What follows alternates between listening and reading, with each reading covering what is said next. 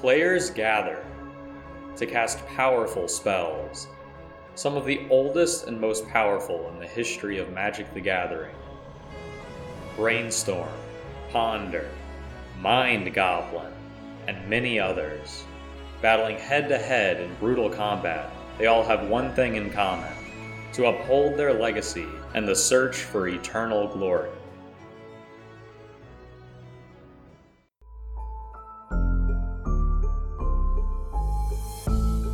The Eternal Glory podcast is brought to you by Bosch and Roll on YouTube, Thraben University, and TheEpicStorm.com. This episode is sponsored by Tales of Adventure. Get sweet legacy staples and much more at TOAMagic.com.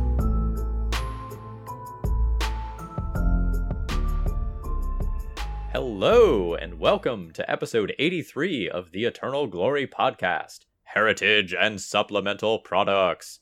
We've already recorded 30 minutes of introductions and banter for this week, available in our Patreon exclusive pre-show. Check out patreon.com slash eternal glory to gain access. As always, I'm Phil Gallagher, aka Thraben U, joined by I'm Brian Coble, aka Bosch and Roll. And Bryant Cook of the TheEpicStorm.com. All right. Before we jump in, do we have any exciting announcements, like, say, new patrons? We do, in fact. We have four new patrons since the last episode. Shoutouts to James, Brandon, Nathan, and Ralph. Thank you all for being on here. In this week's pre show, I revealed what mobile game I have over eight and a half years of daily quest rewards claimed in. So if you want that embarrassing fact about me, join our Patreon.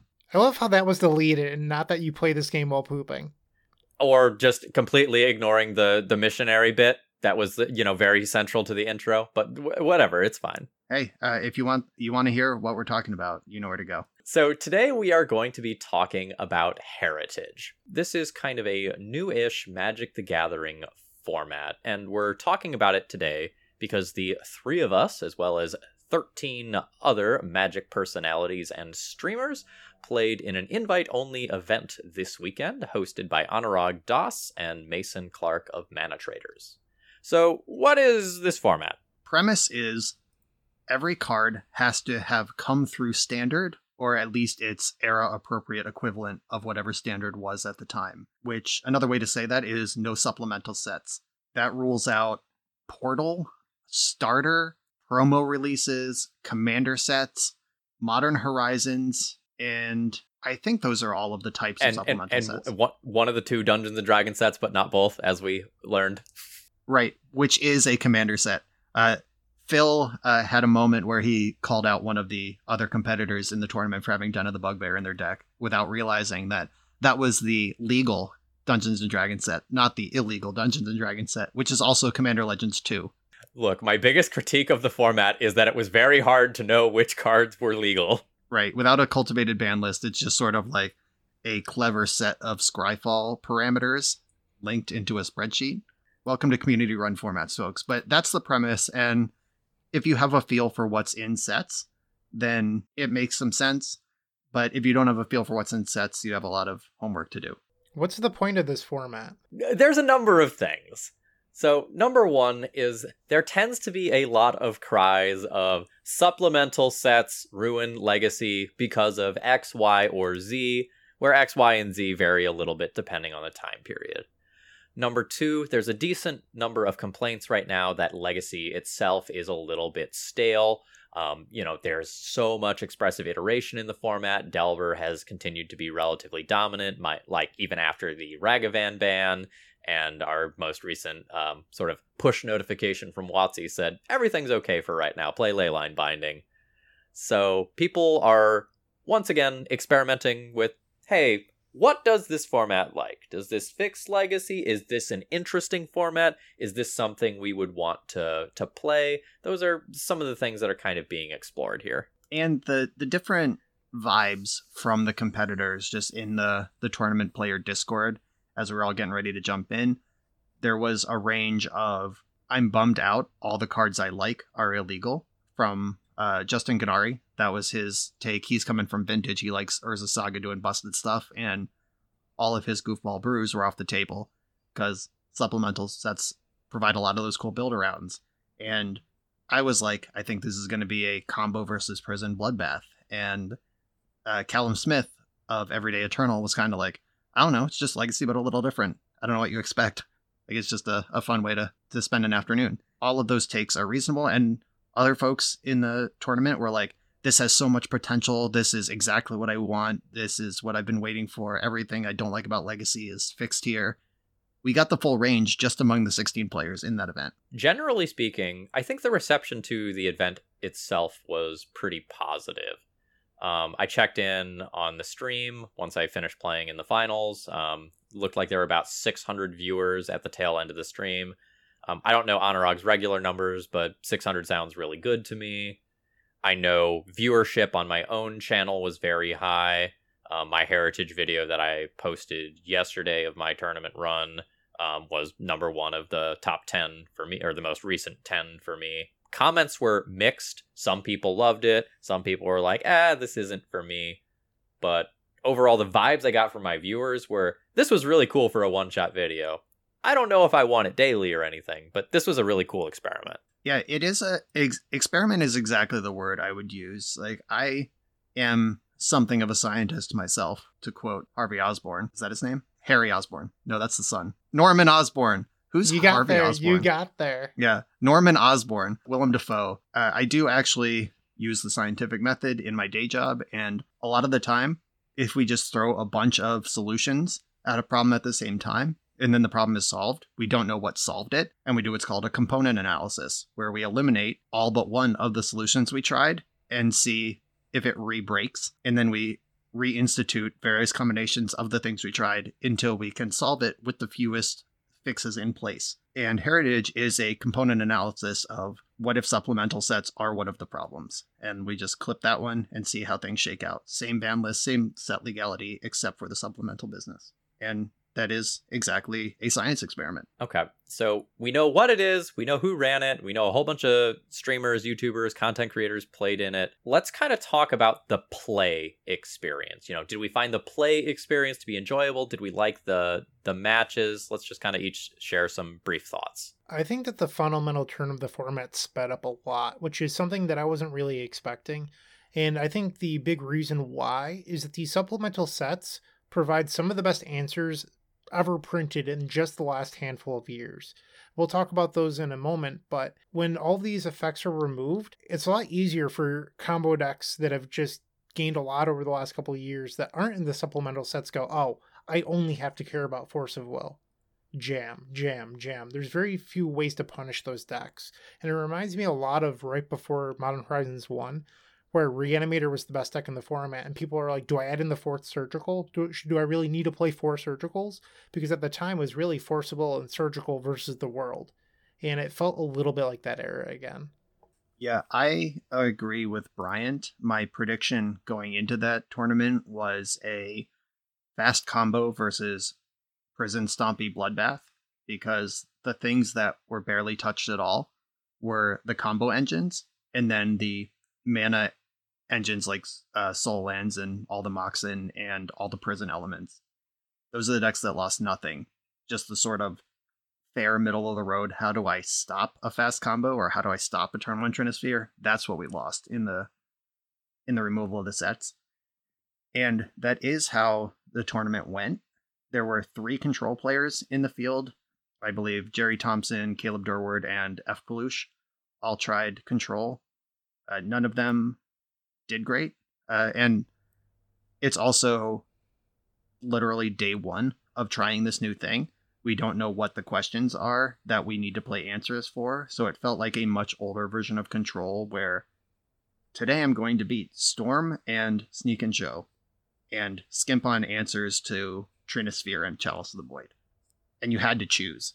You don't have to choose anymore because you just get Force of Negation and Prismatic Ending and these nice generic middle of the road things where you don't have to decide what you're going to beat and what you're going to lose to each day, at least not in the same level of extremes. So our control decks, the Brave Wizards who tried them did not get paid out.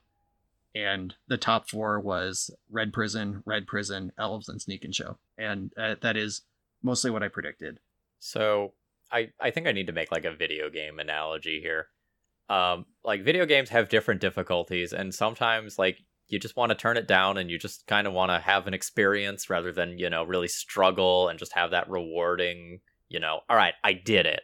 Playing Moon Stompy without force of negation and prismatic ending and all of these super flexible answers that just say no to my bullshit, it it was easy.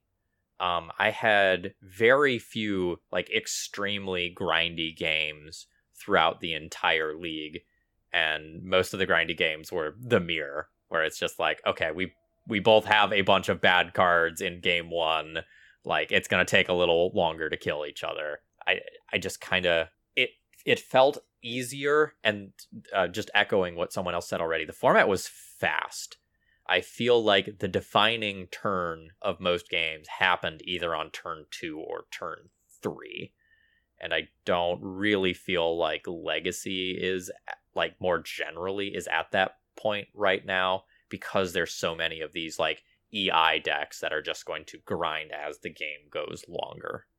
Phil, you brought up a really good point there. And I think back to post top ban and legacy i have this friend group and the running joke was a couple of them loved to play just like blue white miracles with portent and whatever in there and the joke we had on trips was like oh what's the 60th slot going to be? because they would argue over the 60th slot in their deck. They're like do we play a main deck disenchant? Do you play an additional counter spell? Do you play an EE, and the slot they would argue for hours over the 60th slot, and they were always like, "We feel like it should be a permanent based answer," and they'd be like, "Ooh, what about uh, unexpected absence?" And they would argue that the the smallest percentage of difference in these cards, and prismatic ending just removed all of that because it's like, oh, this is just the second greatest removal spell ever printed, and going back, I think people were just like, oh, I don't have this tool. I'm just going to throw another card in there. And they weren't really thinking about like, oh, should this be another engineered explosives or unexpectedly absent, whatever. And instead, Phil just got to, you know, stomp people. Also, I just want to point out how ingrained supplemental sets are in our memory because the conversation of like, do we main deck a disenchant? Do we play engineered explosives? was largely replaced by council's judgment and unexpectedly absent oh so both I of do... which are both of which are supplemental set products. Yeah bryant was just like throwing that out there like it's a magic card.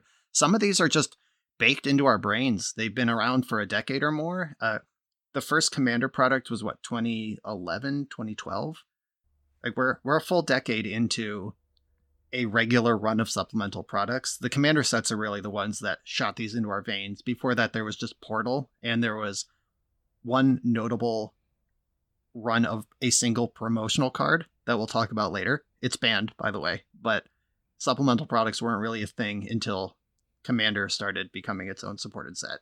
And unexpectedly absent, right on the list. Bryant didn't even notice. I am not a control player. My apologies. Right. And I like Phil's video game analogy. The one that I would compare this to is if you've played any of the later generations of Pokemon, where you can just like hold down B to run, or press select to get on your bike, or walk up to a bush and press A and the bush gets cut.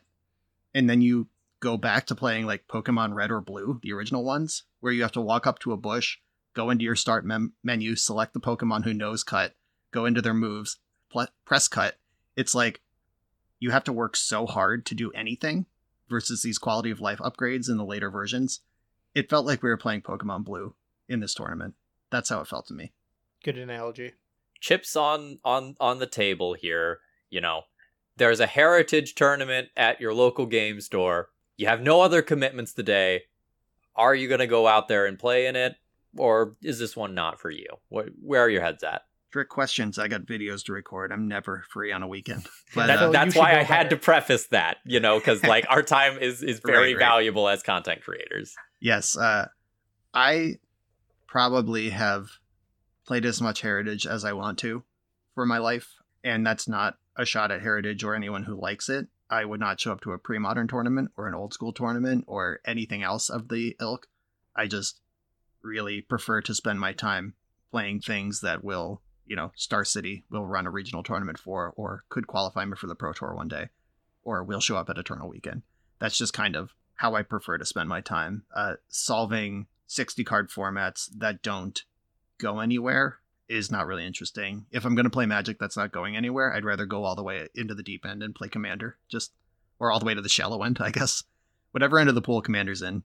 If we're just hanging out playing Magic for the afternoon, I'd rather do that. If we're playing for prizes, I want to play something sanctioned by Wizards of the Coast. My opinion is very similar, although uh, throughout the event, I kept on noticing how badly I missed a couple cards. And you may not know this about me, maybe you do, but Galvanic Relay is in my top five all time favorite cards. I love that card so much.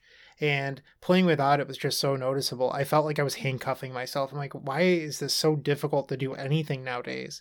And I can't imagine going back to a world pre Galvanic Relay. I just don't want to live there. Like, if they banned Relay, I'd have to consider like what I want to do because I love that card so much. And playing without it, I was just like, this sucks. Burning Wish doesn't get anything. What am I gonna do? And then I lost to Brian because the only card in my sideboard that did anything was Peer into the Abyss, and he played a Sheoldred against me, and I was like, wow, this deck sucks. I hate Empty the Warrens. Give me back Relay. Yeah, my my game against Bryant was pretty cool. I had a uh, Lim-Dûl's Vault in his end step, and I set up a stack of Sheoldred, blue card, to go with the force in my hand and then engineered explosives was two cards down. And I was like, if I Sheoldred, he can't peer, and this engineered explosives will kill empty if he pivots onto that, unless he can like thread the needles on a tendrils kill before Sheoldred gets out of range. I got two out of three bases covered, and it went to the book. Though it was scary for like one turn because if you had like a clean storm line, I had nothing. You outplayed me, plain and simple. Well, Lim-Dûl outplayed you. The vault was was very generous like on, on my end like i did very well in the tournament. You know i'm you know probably on the short list of one of the bed better moon stompy players in the world. It's one of the best decks in that format and probably would be even after the format adapted. I don't know that i really want to play more. Didn't feel like a refreshing and invigorating enough format where I just like have the joy of a child and I'm like, this is everything that I've been missing. And so, echoing the thoughts of some of the others here, I think I'd rather spend my time on a more solidified format because ultimately most of these player run formats in one way or another kind of peter out and die. And while I really enjoyed this for a one time thing, and maybe if there was another streamer event, I might play in it, um, I, I don't think I'll be going out of my way to play more of this in my off time. Whereas tomorrow night, I'll be playing Commander. Oh yeah. Let's go into the impact of supplemental sets. So we talked about heritage, the premise of which is no supplemental sets. Let's actually dig into supplemental sets and what they have done to and for the legacy format. Once again, the supplemental sets we're talking about are eh, in the the olden times portal and starter promo releases commander sets and the modern horizon sets one of my favorite things about the first card is that so many people said this card was egregious should have never been printed and should have been banned and it's true name Nemesis, a card that sees borderline no legacy play now outside of uh, usually Merfolk. Occasionally, a crazy person will show up with a Stoneblade deck, or maybe play one of in uh, an Esper Vial list or something. So, history lesson: when True Name Nemesis was printed, we did not have Council's Judgment yet. And it was relatively difficult to answer True Name Nemesis unless you went up to four mana for like a Wrath of God effect. Um, was was Toxic Deluge legal then? No, Toxic Deluge also a supplemental product thing that wasn't out yet. So you had to use like your zealous persecutions or other negative one, negative Golgari one effects. charm was a big one Oh yeah, um, in order to get rid of this card. And I remember like being a Death and Taxes player. I, I was just looking at that card and I'm like, oh, what the fuck? Like, how am I? How am I supposed to answer this? Am I? Am I supposed to like light, man. play Peacekeeper? Oh, I have I have registered a shameful number of holy lights in my day. I believe it. Holy Light, for those of you who don't know, two in a white instant. All non-white creatures get minus one, minus one till end of turn. That's the sort of like deck building that a nuclear bomb like True Name Nemesis put on the format. And this was the first one. We're not going to spend this much time on every one of these cards on our list, but this was the first one that really rocked the format and changed deck building. What I find funny about this is a lot of people are like, yeah, I hate supplemental sets. I want to go back to the height of Star City games where Legacy was Legacy. And at the height of Star City games, it was true name Nemesis Mirrors with Stoneforge Mystic getting Batterskull and people being like, okay, can I get to five mana to equip to, uh, to my true name? Can I get there? And people being like, hmm, should I play, uh, what's the wizard land that bounces a wizard? Reptile Riptide Laboratory. Lab. Like times were wild, but that was all defined by true name. And if you remove supplemental sets, true name goes too, and you sort of lose that part of the, the legacy format that you're trying to get back to. Yeah, that era spawned one of the smartest things that I've ever heard anyone say, which uh, I've said on this podcast a number of times. Patrick Sullivan at the time tweeted out, What if True Name Nemesis was in Tempest and Wasteland was in Commander 2011? Like, who would be losing their minds and who would be, like, more. Like, which of these cards is actually more fucked up and toxic? The three mana creature that's hard to kill, or the zero cost uncounterable destroy your land effect? and we all are just like, oh yeah, Wasteland, that's legacy, baby. But True Name Nemesis, ban it, Commander products unreasonable. Like that was just a real big moment of growth for for everybody involved. And I think Patrick really summed it up with pointing out the kind of stupid stuff that already exists and that we're totally okay with. I feel like people need to say that in paper. Like you wasteland your opponent's land, you're just like, that's lazy, baby, and see how they react. That's some powerful magic. Okay, but but more generally, True Name Nemesis is in kind of the conceptual category we have here of superior threats. Because a lot of these cards aren't going through standard legal standard legal sets, you don't have to balance for standard. Which which means that you can print some stuff that is just pushed. You know, be it to sell packs or to make interesting cards for older formats. And not just standard, but the limited balance. Like a lot of these do come in sets that were meant to be drafted, but some of them don't. Like uh, the commander box sets are just here's your box of cards and they contain True Name Nemesis or whatever. Like Minsc and Boo is in a draft set.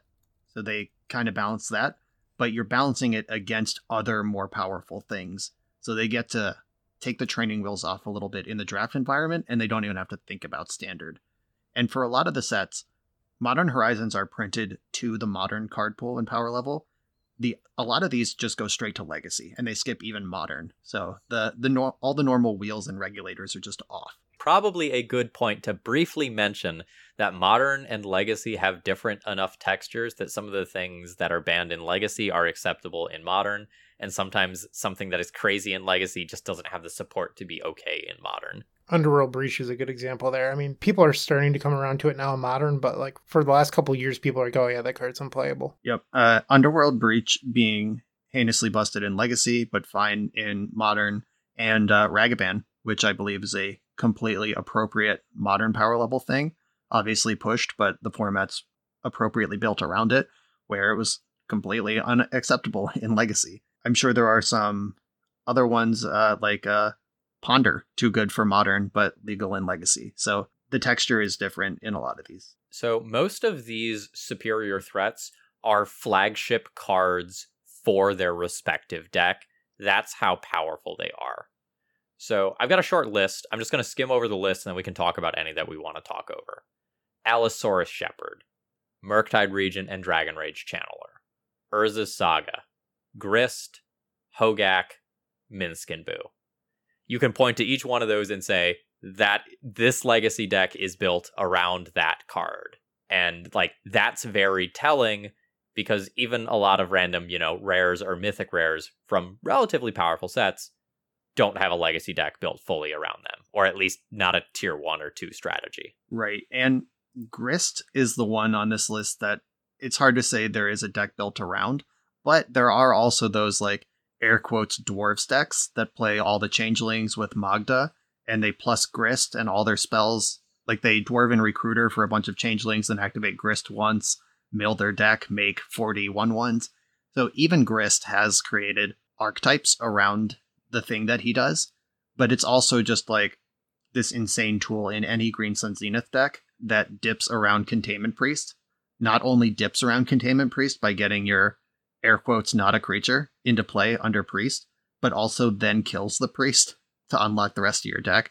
Just the play patterns and like that sort of tool with that sort of complexity uh, could only exist in a supplemental set, and it does very cool things. It's funny how the next card, and I'm talking about Hogak, completely broke Modern in half, was really good in Legacy for about a year, and then completely disappeared from Legacy.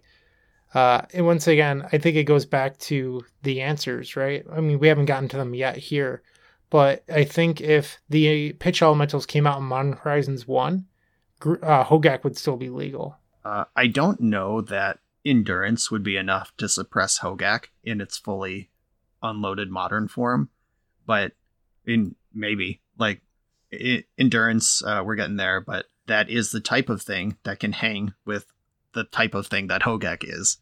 And we have endurance in Legacy, and we don't really have Hogak in Legacy.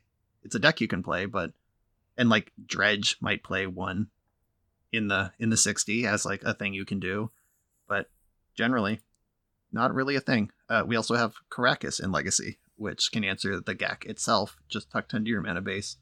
Then you just got to answer the rest of the creatures, which Modern doesn't have. A lot of moving parts, of course, but but yeah, Hogak totally appropriate for Legacy. I'm even excited to see it. Again, oh, Modern, oh, it was like, oh god, this thing. But in Legacy, when I see like Bayou Stitcher Supplier, I'm like, oh, it's time to GAC. Who doesn't love saying GAC? GAC. Looking at this list of True Name Nemesis, Allosaurus Shepherd, Murktide Regent, Dragon's Rage Channeler, Urza Saga, Grist, Hogak, Minsc Boo. The only one that I'm just like, ugh, is Murktide Regent. And even that one, I think without the support of the shell it's in, is fine. Like nobody was mad about Tombstalker for the, its entire existence. I, I don't think a push Tombstalker as on its own, just because it's blue, like color shifting Tombstalker and making it a little bit bigger, I don't think does enough to make that a bannable card. I think that there is support in the shell that makes this t- type of card extra unreasonable. And it might even be its buddy, Dragon's Rage Channeler, like the two together. They're actually sharing a line in our show notes. Everything else got its own bullet, and this the bullet says Murktide Regent and Dragon's Rage Channeler.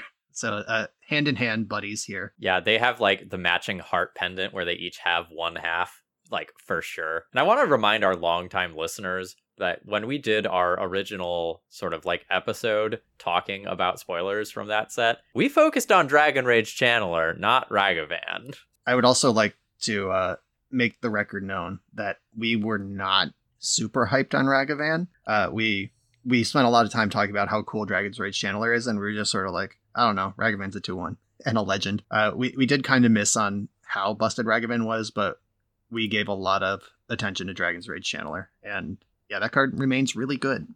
Turns out when your cantrips all dig one deeper, and it's sort of a cumulative effect, and it gets even better if you have two Dragon Rage channelers. It adds up over a game, folk. You had to look at so many goddamn cards. It's true. Okay. Uh, we've all played against Dragon's Rage Channeler. We can move off of that one. Hold but... on. I want to provide a little bit of a combo perspective. I know it's not Legacy, but in Vintage, I remember talking to a friend who was looking to play in last year's Eternal Weekend. And he's like, why would I ever play Dragon's Rage Channeler in my Breach deck? And I was like, uh, think about what you just said again. And he's like, I don't get it. And I was like, it surveils directly to your graveyard and is a backup win con. And he goes, oh, that's bonkers. So just from a like non-tempo perspective, Channeler does a lot of different things. Yep. And on this list, Urza Saga, I think that is a masterpiece of design. Like I think that card is an appropriate power level in every format where it's legal. It provides necessary deck building constraints that you don't just tuck it into anything. The fact it taps for colorless isn't free. The tap you need, the fact you need two mana to do anything out of it isn't free. You need zeros and ones worth tutoring for at the bottom end. It helps if you have other artifacts in the deck so your constructs aren't just starting at one. Like if your first construct's 3 3 instead of 1 1, it's just really cool. As far as decks that exist entirely based on supplemental products, 8 cast. Urza Saga is the core of 8 cast, and four of the eight casts are also from supplemental set, the Thought Monitor. Uh, the deck's very name comes from at least half of supplemental set. And the fact there is a tier 1 to 1.5, depending on the metagame's fluctuation, deck that plays zero reserveless cards is good for the format, full stop. 8 cast is a wonderful thing to exist. Uh, the Epic Storm pilot in the chat is uh, shaking his head. He looks disgusted and it's true uh, that is a tough matchup for the Epic Storm. But It's a tough matchup for Shark still too. I'm not happy about it, but it's a very cool thing to exist, and it's made entirely possible by supplemental products. I also think the gameplay against it, generally speaking, is super interesting. Like, assuming you don't just get like locked out and die, because like you've got Sai and Thopters to worry about. You've got card draw. The graveyard is a minor resource. Do you want to hate on the graveyard? Do you just want to go after the Emry? I I find gameplay really intricate and interesting you like kind of have to try to kill them somewhat quickly otherwise like shadow spear comes online in the the late game to recoup a lot of life loss i love playing against that deck even when i'm losing that makes one of us. I'm a big fan of Force of Vigor because it blows up permanents in 8 cast. Love that supplemental card. Let's let's use that opportunity to pivot into the answers. We just gave you a list of threats. Here are a list of answers that come from supplemental formats that we see a lot. Uh, how about Flusterstorm? Remember that one? The original. Uh, that's probably yeah, that's probably in that pocket of unexpectedly absent, where it's just like, oh yeah, I'll put, throw a pl- Flusterstorm in my sideboard. No, you won't. Not in Heritage. Like Flusterstorm built into it's modern legal as well, just printed in Modern Horizons long after it was legal in Legacy from Commander sets. And we got Force of Negation, Force of Vigor, Prismatic Ending, Unholy Heat all the elementals cycle basically except for subtlety. So Fury, Solitude, Endurance, Grief, Plague Engineer, Dress Down, and Maddening Hex I have as an answer, but it's also sometimes a threat. That's that's a short list just off the top of our head here. And what these all have in common is they're backstops, where if a card like this is ruining your day, you're probably up to no good. This slows down a format. This provides answers for people who want to play them. Uh, as a as a control player, obviously, I think that is good. One of the the points that came up in like the heritage discussion is what is the sign of a healthy format that I have built my deck and mulliganed disciplined to produce turn one blood moon, therefore I deserve to win if it works. Like I take my 60% shot that they don't have their their force of will in the opening 7 and my blood moon resolved, now they're dead. I earned that through deck building and good decisions versus oh crap, their blood moon resolved. I'm still alive to find my force of vigor, but it, they're still ahead. Like which of these is a healthier format, and what incentives do we want to reward? And I like I love a backstop. Go ahead, Phil. Right. One of the things that a lot of these cards have in common is that they are flexible and generic. Um, a lot of times in Legacy, prior to these supplemental sets existing, you had to play these narrow cards that had a specific purpose. And now your Force of Negations and your Flusterstorms, they are generic enough that they can hit so many things. Same with Prismatic Ending, Force of Vigor. And with the pitch elementals in particular, those are some of the most flexible cards ever printed, right? Endurance is your turn one graveyard hate while also potentially stopping a Doomsday kill, while also being a 3 4 reach that can go and block a Delver. A lot of these cards have sort of condensed either main deck or sideboard cards to a fewer number of slots so that you're not spread quite as thin. And you have decent game versus most strategies. Yep. And while Phil was talking, I added to the list because they've already come up Toxic Deluge, Council's Judgment, and Unexpectedly Absent all of which I have registered in decks, and they all check those boxes of an either efficient or flexible way to answer something. I think the the elemental cycle, it, you you just went in on endurance a bit, but I think it's really cool that Death and Taxes or Red Prison can clip that turn one Delver on on or in the early game, and then when they get to five mana, they have the three three double strike or the three two lifelink. I think that's really good for fair decks to have in general. And not just that, you can build synergy with those cards if they're in your deck. So, for example, Death and Taxes can Flicker Wisp that Solitude to get another remove, and Red Prison can use Reflection of Kiki-Jiki to copy Fury, which is uh, just disgusting, and I love it. One small note, and I know that this episode isn't about it, but we talked about some cards being more powerful in legacy, less powerful in modern. I actually feel like that's a little bit of the case for the pitch elementals. Well, oh, hold on, I might have worded that backwards. They're way better in modern to the point where I feel like they're almost a little bit of oppressive from the combo player's perspective, but I feel like they're perfect for legacy, where as someone who tries to play modern combo decks exclusively for my YouTube channel, all of the pitch elementals, almost every single one of them, ruins your day one way or another. And the combo decks have to jump through so many hoops to even be remotely playable. And the pitch elementals just shut them all down so easily and they're so free to play. I just feel like combo and modern, you're crawling for any win you get, where the fair decks with the pitch elementals just you're breezing. I don't know if that made perfect sense, but um, that's an opinion I've had for a while. I just decided to share it. Yeah, the the gap between modern and legacy's come up a few times, and legacy is used to exiling a card to get a free spell, and modern is not. So uh, modern has a force cycle from Modern Horizons one, and they have the elemental cycle from Modern Horizons two.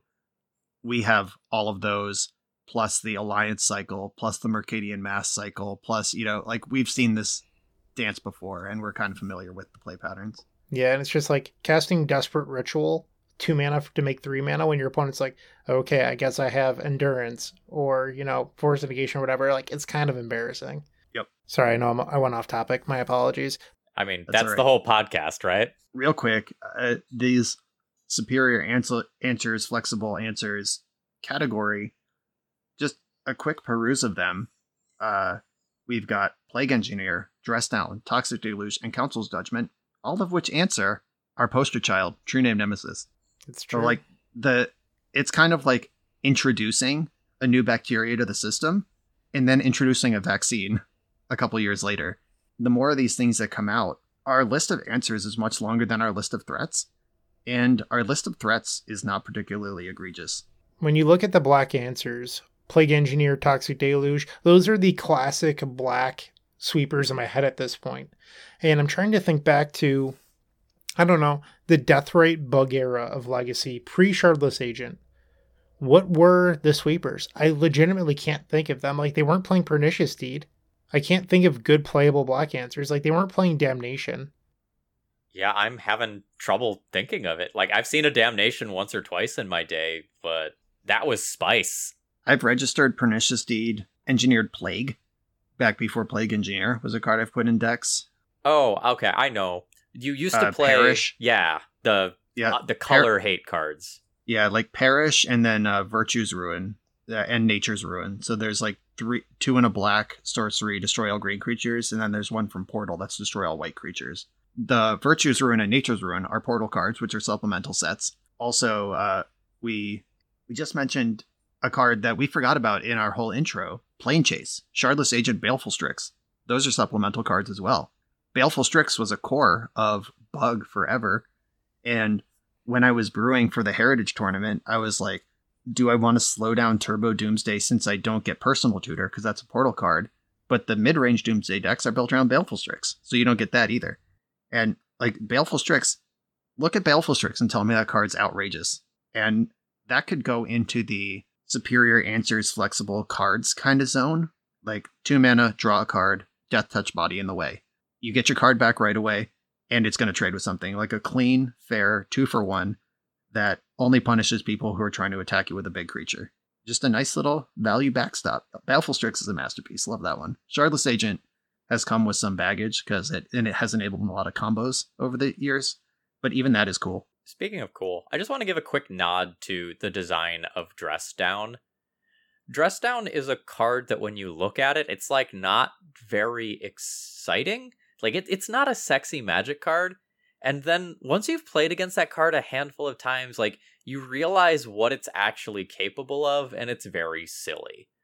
Sometimes it's the control deck's answer to, you know, Urza Saga tokens. Sometimes it's the combo deck. All right, at your end step, I'm going to dress down, shut off your five hate bears, and then I'm going to cast my high tide and just combo off. Some of these like super flexible cards have done really neat niche things decks just needed done.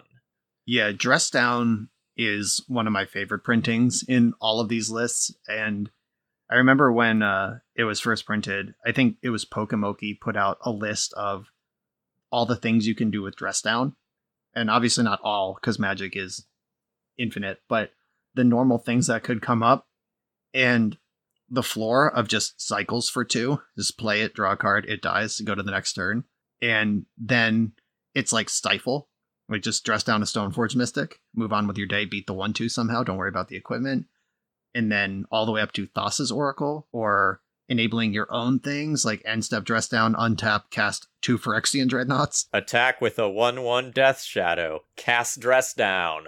Bam!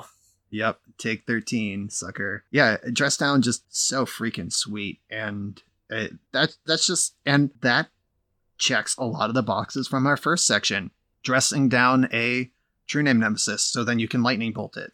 Dressing down with Allosaurus Shepherd in play, then countering the Natural Order dressing down in response to Murktide Regent. It's just a 3 3 instead of an 8 8. Uh, Urza Saga, the nuts, wipe that one out. And not so much against Grist, Hogaak, and Minsc and Boo, but like five of our eight threats we identified get hit meaningfully by Dress Down. Pretty sweet. It's really weird when you think about what cracked Dress Down because if you look at the history of Magic, there's a bunch of cards that exist that are like your opponent's creature becomes a 1 1 until end of turn. I mean, it's not terribly di- uh, 1 1 with no abilities, I mean and it's not terribly different, but then they reduced it by one mana from three to two, and that added a draw card to it, and everyone's like, "Oh my god, this card is bananas!" Granted, it's you can play it before something like a Thassa's Oracle hits the table, and then it affects the Thassa's Oracle. But we had similar effects for a long time that just saw no play whatsoever. Yeah, humility has always been one of those uh, legendary cards that every that's like a awareness level up that every Magic player has, where it's like, I know some things about Magic now. Have you seen a humility in play? And then you just it just hits you in waves, like, oh my god. I think the really important thing, I mean, the cantrip matters, raising the floor on dress down, but the really important thing is it arrives before the creature does. Like humble, one in a white instant until end of turn, target creature loses all its abilities, has base power and toughness zero one. That doesn't stop a triggered ability once the creature's arrived. And just the the stifle mode on dress down is huge part of the package. All right, so let's move into our next category here, which we've just sort of generically called powerful creatures with either offensive or defensive capability. A little from column A, a little from column B are the two things we just talked about threats and answers. So we've got Hull Breacher, Collector Ouphe, Dauthi Voidwalker, Opposition Agent, the more niche Sanctifier en-Vec, Scavenging Ooze, and Containment Priest. Right. Priest and Ooze, I'd like to note before the comments go nuts. They've since been printed in core sets and released into standard, and they're now legal in heritage. But for a long time, those were supplemental products. And yeah, Sanctifier en-Vec, much more of a modern card than a legacy card, but it's in this pocket of a threat you can deploy that's also disruptive to your opponent's plan. I would also okay. like to add in a note here. Fuck Collector Ouphe. yeah, we know. Noted. Uh, as the control wizard, who a couple sections ago said how frustrating but powerful Grist is, just an answer to Containment Priest that you can Zenith for. A Null Rod you can Zenith for. Uh, not a fan from our Resident Storm Wizard. All right. Now, if we take a look at these cards here, many of these powerful creatures are just good enough to build decks around. Hullbreacher can just be a card you play in your blue control deck to, you know, fight in blue mirrors, try to shut off cantrips. Or you can build around it with something like Days Undoing and attempt to go a more combo route. Or even just use that as a finisher in your control deck. Dauthi Voidwalker and Opposition Agent have spawned multiple different mono black, kind of stompy prison archetypes.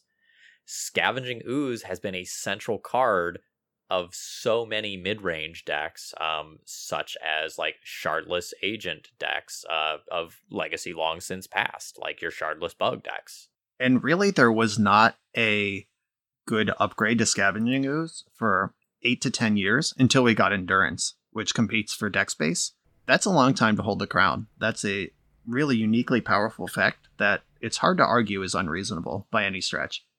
I was trading very heavily at the time when Scavenging Ooze came out. And and that was the hottest shit. Like that card was so hard to get your hands on. All the legacy players wanted them. If you were playing anything in like the Maverick ballpark, you really wanted that to help keep tar- Tarmogoyfs in check. Like card was was great for so so long.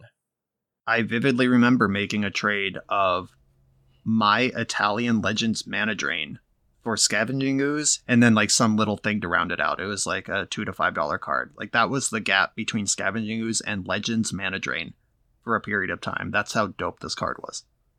One thing I'd like to rewind just a little bit to is Hull Breacher. And I'm not trying to make a big joke here, but it was printed into a commander set for commander. And then they were like, oh, this card's play patterns are just terrible. We should ban it from commander. So they did. But Legacy, everyone's like, no, we love terrible play patterns. That's what we're all about. I want my opponents to have no fun. I enjoy them being miserable. So we just all play Hull Breacher. It's great. We're going to talk about this as sort of our closing uh, of what constitutes misery, because Legacy is where kind of cards that are not cool anywhere else go to die. Vintage is, you know, one step up from that. But in general, Legacy is the most accessible place where you can do something like Hull Breacher Days Undoing. And in Commander, yeah, if we got to worry about, you know, little Timmy never coming back to the LGS and having a bad time and saying magic sucks versus invested person to the point where they're enrolled in a legacy tournament, that person's not leaving. And that person has access to Swords of Plowshares and Red Blast and, you know, whatever the hell. Versus, you know, it, it's just a different thing. And three mana is a kind of curve topper in Legacy in a lot of decks, where three mana is the start of your curve in Commander. Just totally different environment. Uh, and I'm at the point where I'm not even really putting Breacher in blue decks anymore. For a long time, I was like, yeah, we always play one. What if we get him?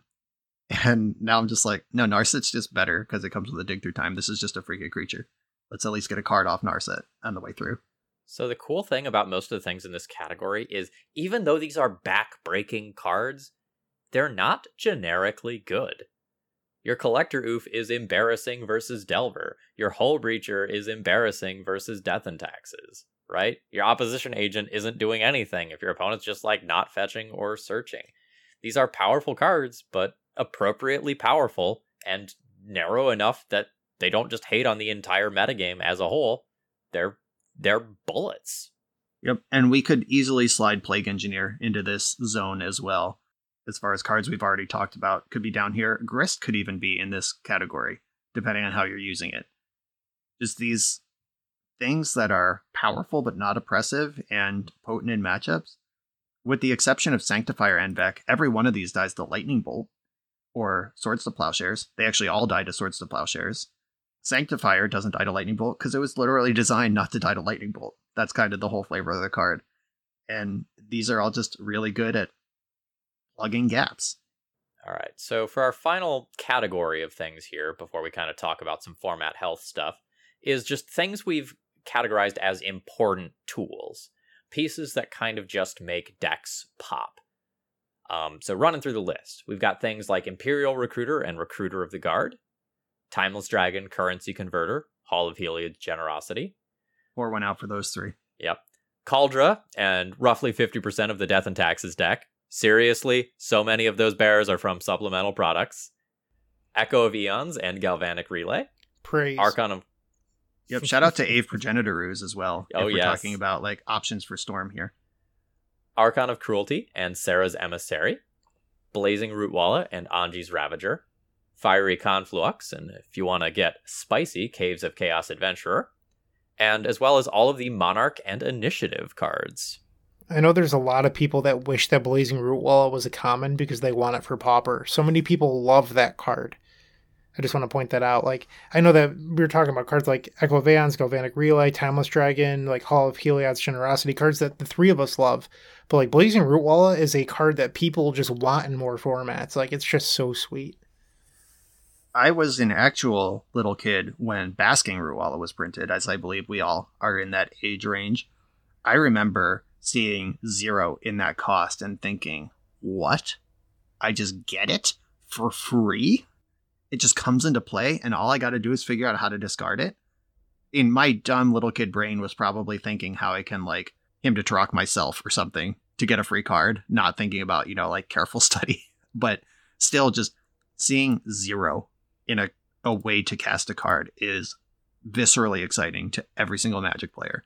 And Blazing Rootwalla is is just more of that. So just skimming this list, backbones of Death and Taxes, Shark Still, most of the various Storm decks, Reanimator, the entire Madness archetype, Red Prison, and if we go back in Legacy's history a little bit, the various Monarch decks, including Death and Taxes in various iterations, have found essential cards that are tools from these supplemental sets. Yeah, there's kind of a range here because Shark still does not work without Timeless Dragon and Hall of Heliod's Generosity, and I found Currency Converter to be great. Death and Taxes, as it's currently constructed, doesn't really work without Recruiter of the Guard. Red Prison, as we've learned, works just freaking fine without Fiery Confluence and Caves of Chaos Adventurer kind of stuff, but it is a lost tool. And the Epic Storm goes from the Epic Storm back to Black Belcher, which is a, a fundamentally different deck. And, Never again. yeah, and Madness is just gone without Blazing Rootwalla and Anje's Ravager. And then uh, Archon of Cruelty and Serra's Emissary gave Reanimator an angle that doesn't lose to Karakas, which has been really cool. So I I believe this quote was from Thomas Enevoldsen, one of the greatest D&T players of all time. I think it was him who said like Death and Taxes wasn't really a deck before Recruiter of the Guard, and then it became a deck. If it wasn't him, it was one of the other, you know, big D&T grinders where like that card gave you card advantage and card selection, as well as another very valid flicker wisp target, all of which the deck was very much missing. And people ask me, like, Phil, like, you're such a D&T guy. Why didn't you play D&T in the Heritage event? And I could have just pointed to this list and I said, this is why. You lose so much from, like, your fair mono-white creature control deck without all of these supplemental products.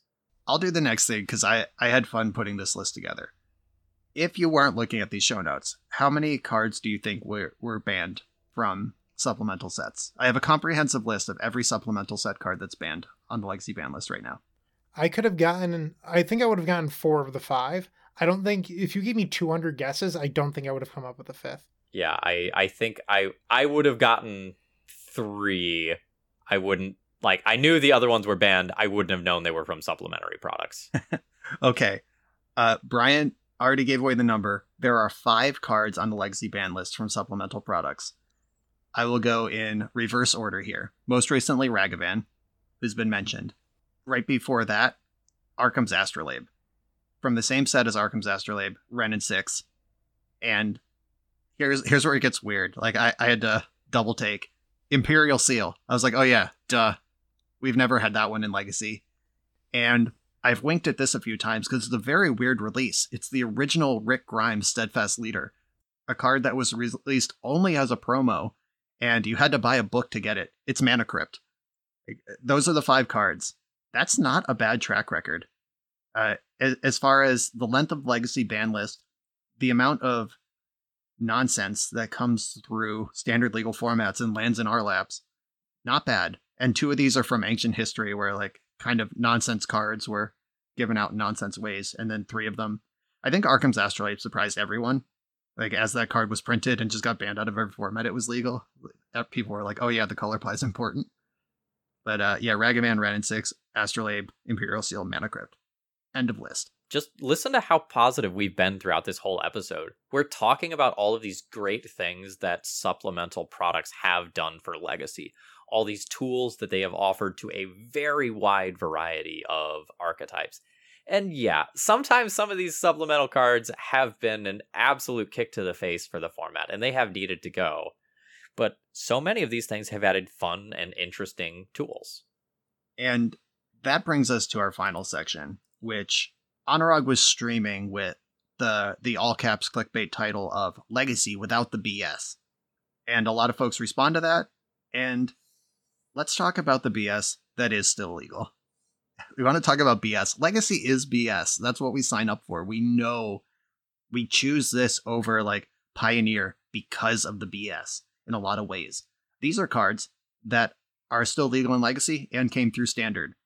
We've got Dark Ritual, Tendrils of Agony, all of the Moxes, Diamond, Opal, Chrome, the Spirit Guides, the Sol Lands, Show and Tell, every single card in Oops All Spells, Chalice of the Void, Trinisphere, Delver, Daze, Wasteland, Brainstorm, Ponder, Doomsday, Thassa's Oracle, Uro, Teferi, Narset, Karn, Veil of Summer, and if there's a card that needs to be banned in Legacy right now, in the humble opinion of myself and I believe my co-host share it, Expressive Iteration. That was a standard card. Got banned in Standard, got banned in Pioneer. What are we still doing here? the, all these cards are legal and untouched by the no supplemental sets parameter. My least favorite card of all time is not from a supplemental set. It is from War of the Spark. I hate you, Karn the Great Creator. Burn in hell.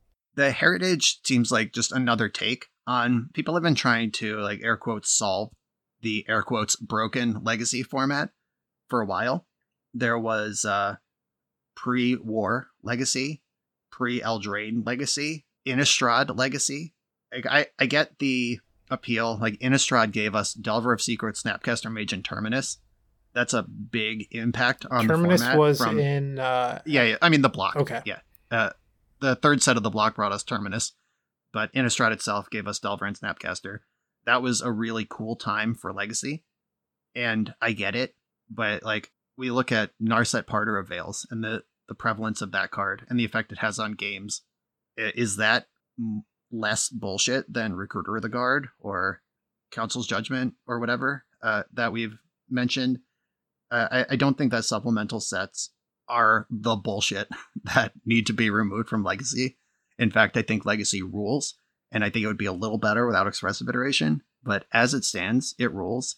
And the things that we listed above, the hate bears and the answers, especially, uh, I brewing the Doomsday deck without those cards, where I both didn't have to worry about Flusterstorm, Force of Negation, Opposition Agent, Endurance, Dress Down, but then I also couldn't play Plague Engineer, Opposition Agent, Force of Negation. It, it, it just is a really, you feel it different. It's Pokemon Blue, that feeling of, oh, Red Prison stomped this format. I'll adjust for the next one by playing an extra Force of Negation. Oh, wait, doesn't exist. I don't know. Like, I, I think more options for deck builders is makes for healthier magic. This is not my opinion based on a 16 player tournament. This is my opinion based on thousands of matches of real legacy, sharpened by my experience in a 16 player tournament. That's kind of where I land. We like bullshit. We chose to play legacy. And if you don't like bullshit, supplemental sets are the answer, or at least a step in the right direction. I think I'd agree with that. And a lot of times, even when Legacy isn't the best or isn't the healthiest, there's still a lot of things to like about the format. People loved Top Miracles Legacy. Were there things to absolutely hate there? Yes, absolutely. Did Top need to go? Yeah, probably. But people liked that.